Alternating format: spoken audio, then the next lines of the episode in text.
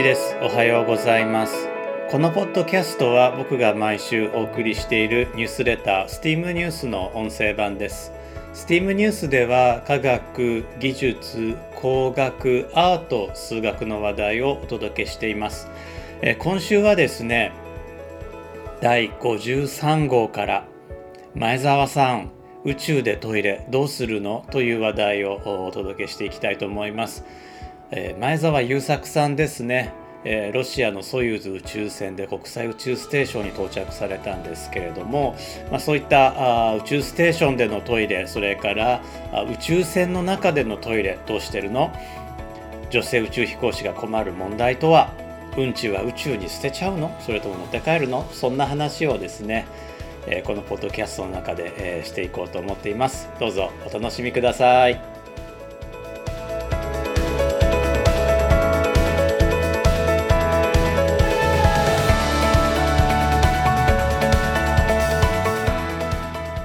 です。改めましておはようございます。2021年の12月9日日本の実業家前澤友作さんが国際宇宙ステーションに到着されました。ご本人ね宇宙から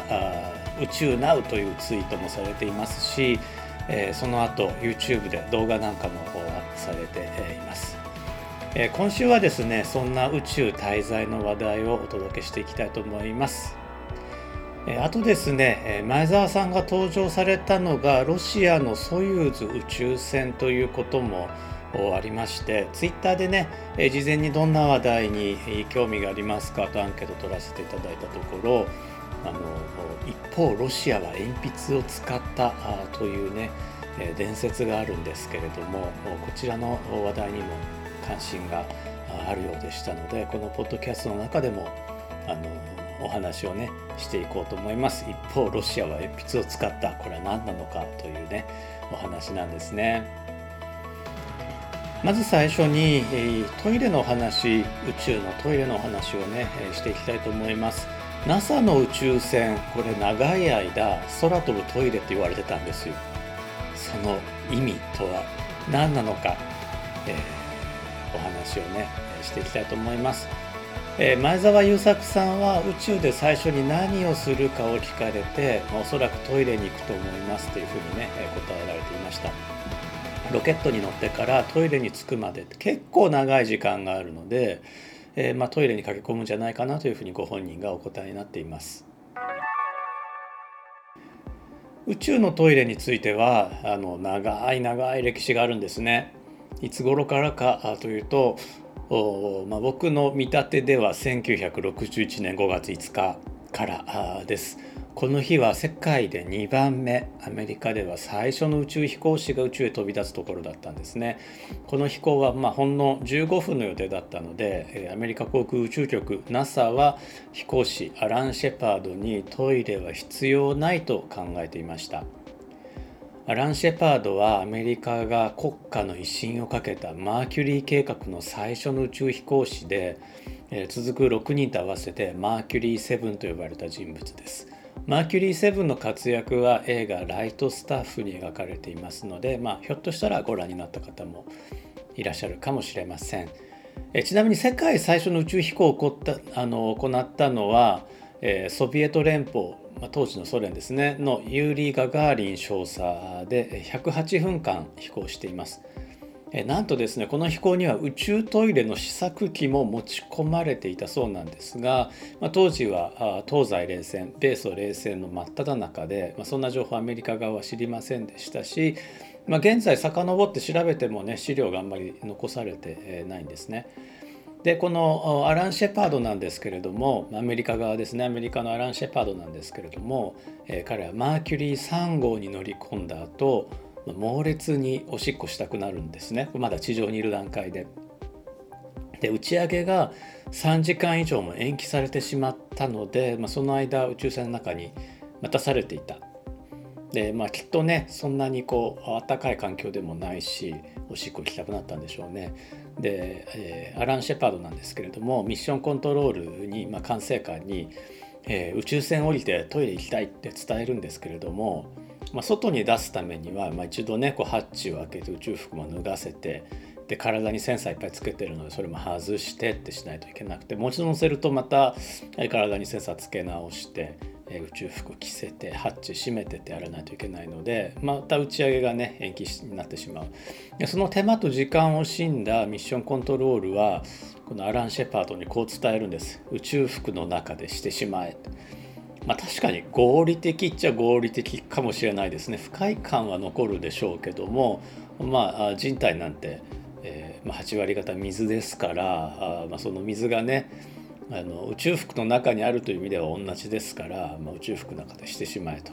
というわけで、まあ、1961年5月5日というのは NASA にとって宇宙トイレの必要性を認識した日になりました。ただね、えー、優先順位がずっと低かったんですね、えー、アランの次の宇宙飛行士からはおむつを装着するようになりました。アメリカでマーキュリー計画の次に計画されたのがジェミニ計画です。ジェミニ計画はソビエト連邦に人類初の宇宙飛行を、ま、あの奪われてしまったアメリカが人類初の2人の宇宙飛行を行うために計画したものです。まあ、ジェミニといえばもう双子座の意味なので、まあ、2人並んで宇宙へ行くというメッセージを込めたんでしょうね。ジェミニ計画は宇宙飛行士が宇宙に最大2週間滞在することも目標に入っていました。これは次にアポロ計画が控えていたためです。アポロ計画は人類初の月着陸を目指した計画でした。1968年にアポロ8号に登場し人類初の月周回飛行に成功し1970年にはアポロ13号に船長として登場し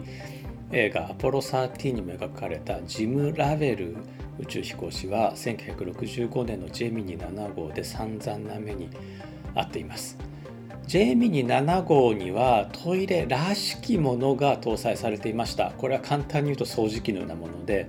えホースでおしっこを吸い込むものでした。一方うんちの方なんですけどもこちらはまプラスチックバッグまあビニール袋というか、まあ、ジップロックみたいなもんですね。で、えー、ここにま直接うんちを出すと。でうんちには微生物、まあ、大腸菌ですね。がこうたっぷり入っているので、まあ、このままあのジップロックに入れてね封をしておくだけだと発酵して爆発しちゃうんですよ。のガスが出て。そこでうんちバッグに一緒に防腐剤を入れてこう振りかけて、えーそれをまああの封をして浅漬けを作るようにねよく揉まないといけないんです。まあ、攪拌ですねその防腐剤がねうんち全体に行き渡ってこの大腸菌をね殺すように、えー、まあ、よく揉み込まないといけない、まあ、浅漬けの素とね白菜とかきゅうりとかでこう日本人だとほらジップロック入れてこうもみもみするして冷蔵庫入れとくとがあるじゃないですか。えあれと同じことをまあうんちに対してねしないといけなかった。でところがこのジム・ラベル宇宙飛行士は、まあ、当然浅田漬けをね作った経験とかないでしょうし、まあ、練習はねしてたと思うんですけども、えー、ジェミニ7号飛行7日目にこのうんちバッグが爆発してしまったんです、まあ、揉み込みが足りなかったんですね。えー、地球に帰還後に、えー、ラベルがこうメディアの質問ね宇宙どうでしたかという質問に「君はトイレの中で1週間過ごしたことがあるか?」というふうにね毒づいた返答をしたそうです。えー、ラベルはあのなかなかね運の悪い人で次のミッションアポロ8号でもうんちまみれを経験していますこのアポロ8号っていうのはあの月を周回した、えー、ミッションで3人乗っていたんですけれどもこの時の船長フランク・ボーマンが宇宙でね下痢をしてしまったんですね。これなんか宇宙酔いだったそうであの嘔吐もしていてで下痢もしていてでその下痢の時にもうなんか急に来て間に合わなかったのとこの下痢って言ってもまあ多分ね水状の下痢であのうんちバッグに入れようと思っても入らなかったんでしょうね。であの NASA はねあのうんちバッグをね強化して、まあ、簡単に爆発しないようにはねしていたようなんですけれども下痢がこうあの宇宙の中漂うあの無重力ですからね宇宙船の中ぷかぷか浮いてるわけですよ。であの当然ねそのうんちバッグがこう勝手に下痢吸着してくれるわけでも吸い込むわけでもないのでまあ宇宙船の中こう下痢まみれ、ということで、まあ、死ぬ思いで地球に帰ってきたということになりました。ラヴェルが NASA に何度も要求したのは宇宙船にトイレをつけることでした。当時は東西冷戦の時期でソビエト連邦の宇宙開発の様子はアメリカ側には伝わっていませんでしたが1967年のソユーズ宇宙船1号機にはすでにトイレが備え付けられていました。こちらはですねおしっこもうんちも吸い出します。それどころか後に水洗機能も搭載されたようです。このソビエト連邦のソユーズ宇宙船後にまロシアに開発引き継がれて現在でも使われています前澤友作さんが乗られたのもこのソユーズです国際宇宙ステーション ISS にはロシア側のモジュールズベズダと、えー、アメリカ側のモジュールトランクィリティそれぞれまトイレがあるんですけれどもどちらもねえロシア製のトイレです。で最近3番目のトイレが到着しましてこれがねあの NASA が開発した、えー、最新型のトイレが到着しましてこれは将来の火星旅行用に設計されたものなんだそうです。これでね ISS には3つのトイレが備わったことになります前澤友作さんが宇宙から YouTube でアップされていたのもこの3番目の、えー、トイレ、のようでした後でねまた僕も YouTube 見て確認しておきますけれども、まあ、多分3番目の一番新しいトイレじゃないかなあと思います。このトイレについてはね、えー、今週のニュースレターでお届けしている、まあ、今週のというか、まあ、第53号でお届けしているニュースレターの中におすすめ TED トークというのを貼り付けているんですけれどもこの TED トークの中でも詳しくトイレの機能が説明されているのでよかったらそちらの方もねご覧になっていただければと思います。まあ、この STEAM ニュース53号をお送りするにあたってですねあのソビエト連邦が当時デザインした宇宙トイレの写真をいろいろ調べたんですが、まあ、かなり早い段階で、えー、女性用トイレも開発してるんですね女性で初めて宇宙へ行ったのはワレンチナ・テレシコワ飛行士で1963年のボストーク6号でのミッションでした。彼女は70時間50分宇宙滞在をしていて地球を48周しています。まあ旧ソ連時代それからロシアになってからもねあの国民的英雄だったわけですねまだあのご存命なんですけれども彼女はねあの打ち上げ直前が、えー、リュートナント少尉だったんですけどもミッション中に、えー、対キャプテンに昇進しています。まあ、えっとロシア空軍なのでこれ翻訳する時にね、まあ、大尉あるいは大尉というふうにねあの日本の海軍だと大尉というふうに読むんですけども、まあ、キャプテンがその大尉に相当するんだと思って翻訳させていただいたんですがうんちょっとね僕も自信がないです。ただまあ宇宙滞在中に2階級特進あのしてるのはガガーリン少佐と同じということになります。えテレシコはあの空軍少尉まで、えー、上り詰めています。やっぱりねあのロシアの英雄だったんですね。でえー、当時の資料少ないんですけれどもボストーク6号の2日前にボストーク5号というのが打ち上げられていて5号の方でトイレのトラブルがあったというふうにね、えー、されている文献がありましたから、まあ、ひょっとしたらボストーク6号のテレシコアさんが乗った、えー、トイレのあの宇宙船のトイレの方もあのトラブルはあったかもしれません。まあ、これはあのよくわからないです。アメリカで女性飛行士が誕生するのはずっと後の1983年でスペースシャトルチャレンジャー号に登場したサリー・ライド飛行士が最初です。アメリカ側2人目が1984年にディスカバリー号に登場したジュディス・レズニック飛行士です。え彼女は当時の宇宙服についてこんな不満をえ残しています。その宇宙服は男性のプロポーションの平均値をそっくりスケールダウンしたものだったんです。担当者たちは女性宇宙飛行士の女性として出っ張ってる部分がみんな平均よりも出っ張り気味などを見落としてしまったわけ。まあつまりこれはおっぱいですね。あの入らなかったということなんですね。あの当時のね、えー、宇宙飛行士でも男性ばっかりだったので、えー女性向けっていうのはちょっとサイズちっちゃくしたら入るだろうと思って設計しちゃったわけですね。まあ、当然ねあの骨格の形も少し違いますしお尻のね、えー、形も違いますし、まあ、胸の部分なんかねあの男性向けのサイズちっちゃくしたらそれは入らないですよね。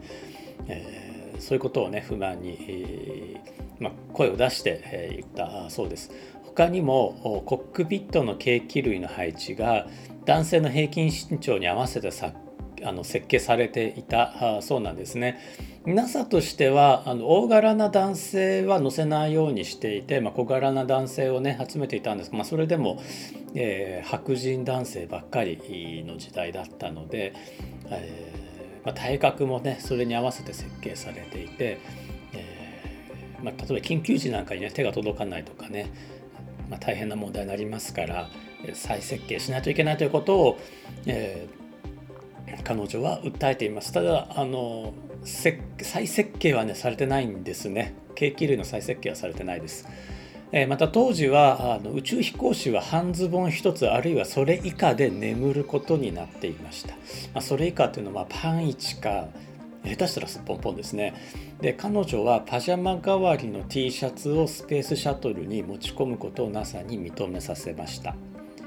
なお生理用品なんですけれどもこちらもね宇宙に持っていけるんですけれどもあの持っていくっていうのは必ずねあのこの重量載せますよっていうのを調べて、まあ、NASA が許可を出すと。で、まあ、生理用品は絶対必要なので、えー、この量必要ですよってあの NASA がね計算するわけなんですけれども、まあ、実際には多くの女性宇宙飛行士が、まあ、ピルなんかを使って生理周期を変えているということです。このジュディス・レズニック飛行士なんですが1986年のチャレンジャー号爆発事故で亡くなっています生きていれば彼女の力で宇宙でのジェンダーギャップというのはより早く解消されていたかもしれません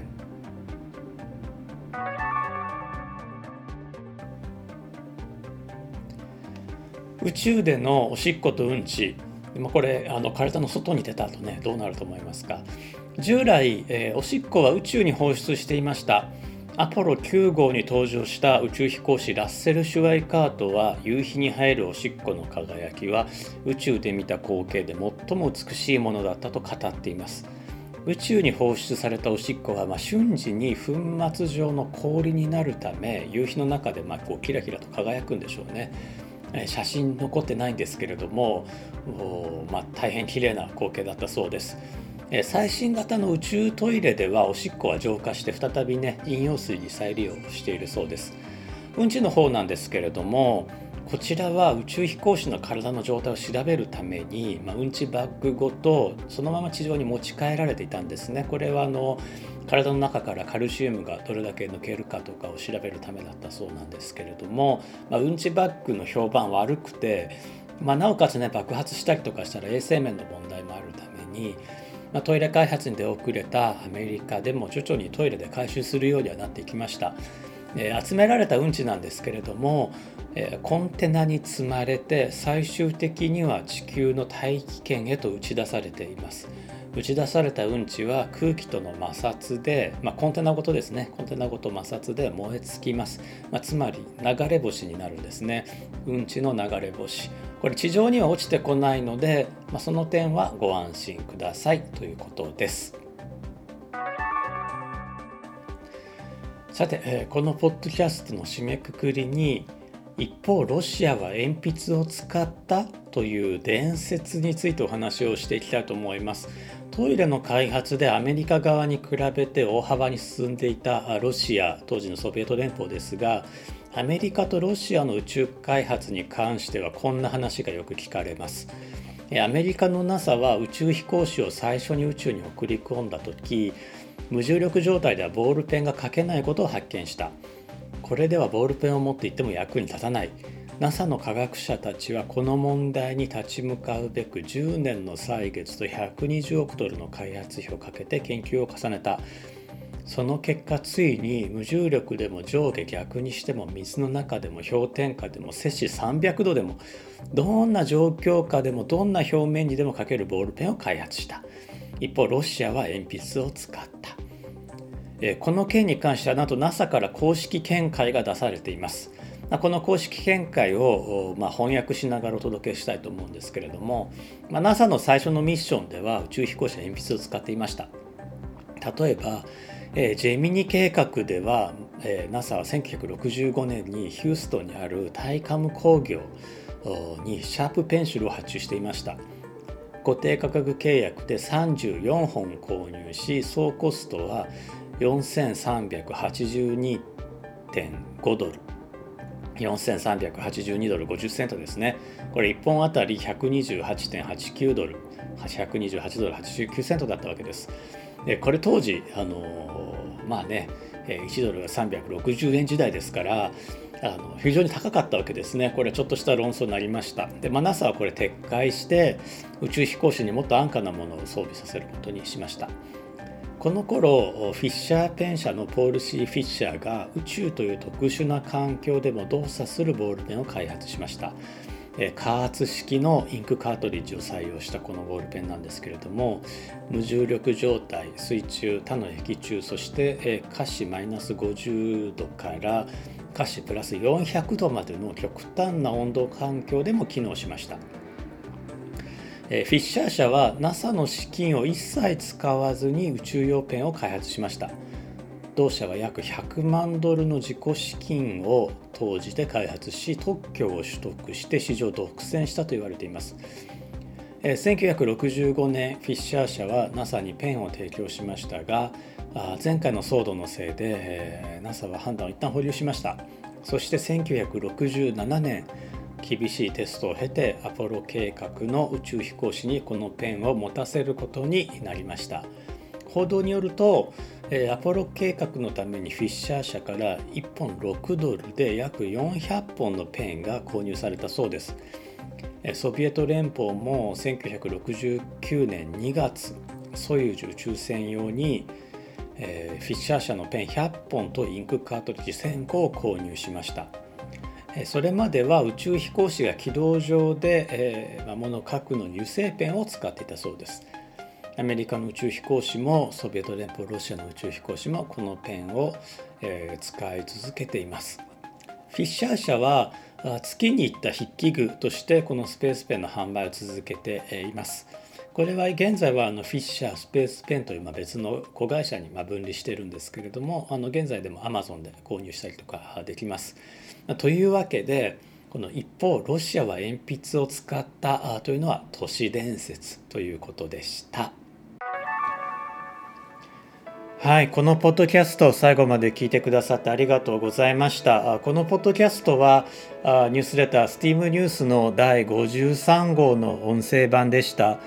この第53号をね、え配信させていただいたちょうどその日に前澤友作さんが国際宇宙ステーションにソユーズ宇宙船で到着されてでおそらくですね最初にやはりトイレに駆け込まれたんじゃないでしょうかね。というのはあのその翌日にはですね宇宙から映像が届いていまして、え YouTube にアップされていたんですがその映像第1号がトイレだったんですね漏れちゃうって書かれていて、えその割にはなんかこうトイレの説明とかね使い方とかを、えー、映像の中でされていたんですけれども、まあ、映像からあ見た感じでは、えー、NASA が開発した国際宇宙ステーションのトイレ3号機火星に行くためのトイレだったんじゃないかなと思います。なんかね漏れちゃうって言って駆け込んで、まあ、駆け込んでというか宇宙なのでねぷかぷか浮かびながら入っていかれたんですけれどもあのカメラを回していてこれはね使い方はこうですよっていうのをね紹介されていて結構分かりやすかったです。あの男性の場合はここに、えー、ピタッとはめるとおしっこできますよとかあのうんちはね、えー、こういうバッグの中に入っていてただ、えーとバキュームポンプで吸い上げているのでここにあのこのバッグに入ります、まあ、バッグがねあの液体は通さなくて気体は通すような、まあ、ゴアテックスのような素材なんでしょうね。それであのバキュームポンプで吸い上げて、えー、うんちだけこうバッグの中にトラップするっていう、えー、仕掛けだったようです。それからまあウェットティッシュみたいなものでねお尻もふきふきするみたいであのまあまあ清潔にね、えー、扱えるんじゃないかなという感じです。まあ、僕なんかはねエジプトでの調査っていうのがあの長くて、まあ、砂漠なんかだったりとか、まあ、オアシスなんか、まあ、もちろんねあのカイロ市内でもあのエジプト人の方っていうのはあの手手と水でお尻を拭かれるんですけれども慣れるとねあっちの方が清潔だと思うんですよ。だってこう手が汚れた時って紙で拭くんじゃなくて水洗いますよねだからお尻も一緒なんですよね。まあ、ただうんやっぱりロシアだったりアメリカだったりっていう、まあ、西側西側とは言わないな何でしょうね欧米文化なので、まあ、トイレットペーパーということになるんでしょうね。でトイレットペーパーも一緒にそのうんちバッグに入れてコンテナに入れて、えー、大気に向かって打ち出して処分ということだったようです。というわけで、えー、また次回このポッドキャストでお会いしましょう。いちでした。